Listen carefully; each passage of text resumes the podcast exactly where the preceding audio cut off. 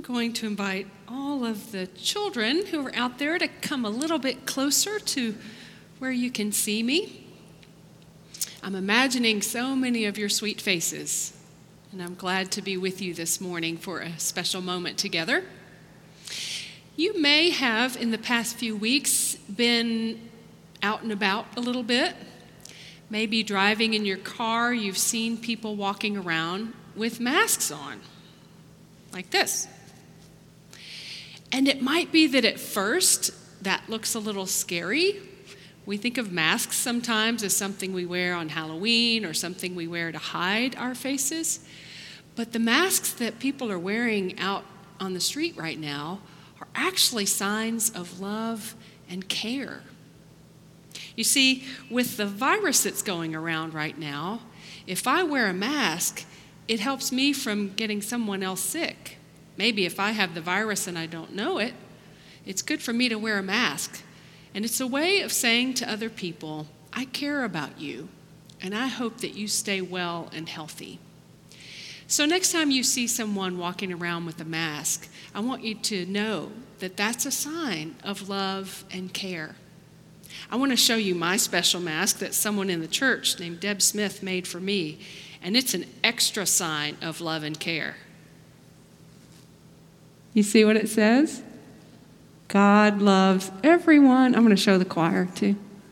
Unconditionally. So it's a sign of God's love for all people.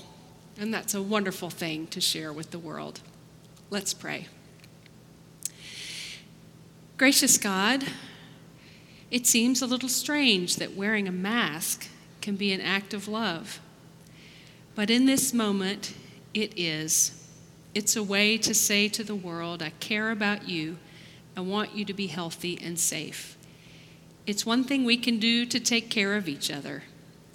So I thank you for all the wonderful people in our church and in our community and beyond who are sewing and working so hard to make masks for other people. We pray for all of those nurses and doctors and healthcare workers who wear these masks every day and who tend to the sick we pray for the sick and we pray for healing.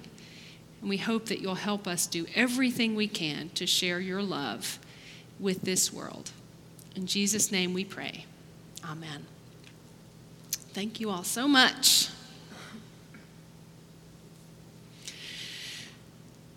Well, I'm sure that during these days of quarantine, some of you have been exploring new television shows and movies and Netflix and Hulu and Disney Plus and whatever is your channel of choice. Well, I discovered the other day that Jerry Seinfeld has a new comedy hour out. I'm a big fan of Jerry Seinfeld. And so I sat and watched it and I realized it's just what I needed is some good stand-up comedy. Now, I don't know if any of you have seen it. Have you seen Jerry Seinfeld's new comedy hour? Well, first of all, it opens up and it just looks oh, it just takes you back, you know, to that day when there's a theater full of people and they're sitting side by side and they're laughing together and they're in New York City and it just reminds me of so many things that we took for granted. We didn't even know were such a treasure to us. But he starts off his routine congratulating the audience for all that they went through to get there. You know, you went to the trouble to get tickets. You thought about the tickets five times today. Did you get the tickets? I got the tickets. Did you get the tickets? I got the tickets. And making arrangements for a ride and who's going to get there. Are we going to go to dinner first? Getting a babysitter, all of those things. And he said, Okay, you're here, you have a night out, and already about half of you are thinking, I got to get back. He talks about it's human nature that we always want to be where we're not. We want to we want to know what's next. We want to be at the next thing. Like we want to get to the airport. When we get to the airport, we want to know well, when's the plane going to land? When it, when's the gate going to open? We get in the airplane, we're wondering when's the plane going to land? When are they going to open the doors and let us out? We're always like, what's the next thing? I was telling my husband David about it. He's like, it's like going to church. We got to rush. We got to get to church. And about 10 minutes into the service, we're like, when is this going to be over? I, no, y'all don't do that, I'm sure. now you can just hit pause and take a break and come back. But but that's part of our human nature. We have our minds so often more on what's next. We want to know the future so we can plan and prepare. We want to be able to predict with certainty what's coming next. And that is one thing among many that is making this moment in our history so stressful for so many of us. We don't know how long we will have to social distance from one another. We don't know yet when the church will be able to open. We don't know when we can celebrate weddings and graduations. We don't know when we can go safely in, into public and, and not wear masks. We don't know if and when a vaccine will be developed. We don't know, we don't know, and there's so much uncertainty. And like you, I'm a bit of a planner, and I want to know is my son going to be able to go to college in the fall? What's school going to look like for my daughter? Many of you are wondering, am I going to be able to go back to work? Is my job even going to be there when all of this is behind us, if it ever is behind us? There's so much uncertainty about even the near future. And it's hard to stand in that place. But you know, we're in good company because this feeling that we have of uncertainty puts us right in the middle of this story this morning, right there with the disciples on that hillside with Jesus. This is the moment when Jesus is about to ascend back into heaven. He has been raised from the dead, and as Luke tells us the story in both Luke and the book of Acts, Jesus spends 40 days showing himself as a resurrected Lord to his disciples and followers. He's been with them during these days, preparing them for the fact that he is leaving them. He is leaving life on earth as they have known it. They will no longer be able to see him physically. And he's been preparing them for that and promising that he will be with them always and he tells them in this moment to stay in Jerusalem and wait because the Holy Spirit is coming. And next week, we're going to celebrate the arrival of that Holy Spirit that fills all of them with Christ's presence forever. But in this moment, they stand as Jesus is being raised into heaven, and they're not sure what that means. They have one last question for him. They ask, Lord, is this the moment when you will restore the kingdom to Israel? They're still thinking about their old plans. They've been thinking and hoping all along that, that as Jesus is the Messiah, that he will restore the kingdom to Israel, that he would restore power to Israel, throw over the Roman government, perhaps, or whatever that means for them, that this will be a triumph for the nation of Israel on earth. And they want to know is that is this the time? Is this going to happen? When will this happen? And Jesus says it's not for you to know the times and the days. It's not for you to know that future plan. Is that an invitation for us too? Is that perhaps an invitation for us to work on letting go of that wanting to know the future, wanting to predict, wanting to be certain, wanting to have a date, wanting to have that knowledge of how it's all going to unfold.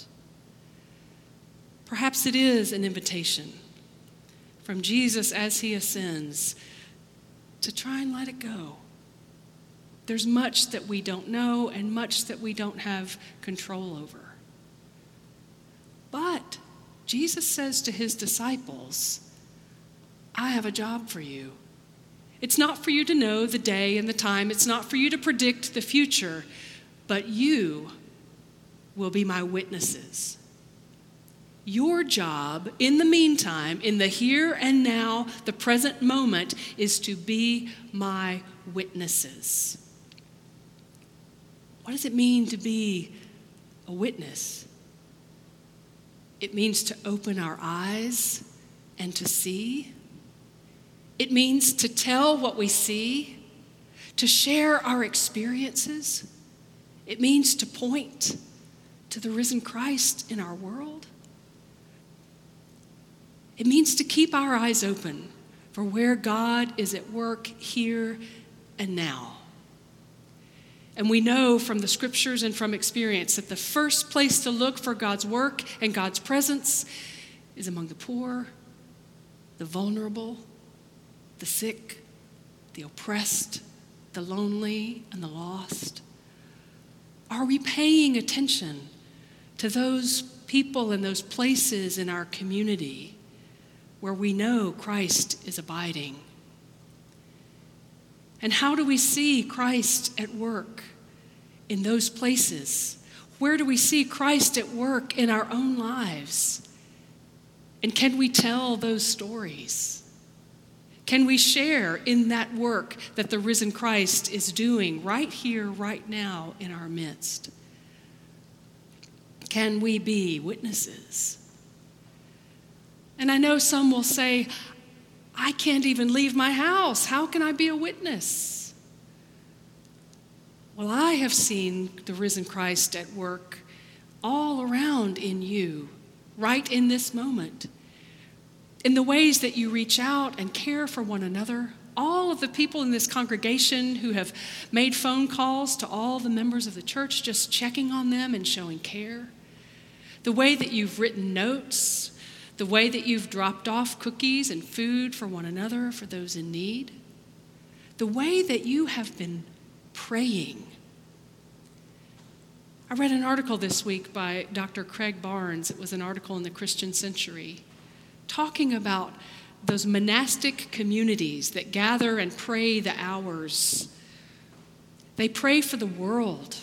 They don't remove themselves for the world, from the world so that they don't have to be part of it. Their very life is prayer for the good of our world. We must never underestimate the power of prayer as a witness of Christ's love and compassion. So, what are you praying for? How fervently are we praying in these days?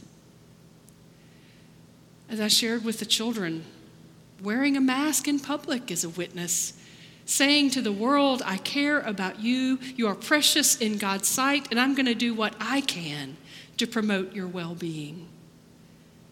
How do we bear witness to the community as we pray and prepare to reopen as a church?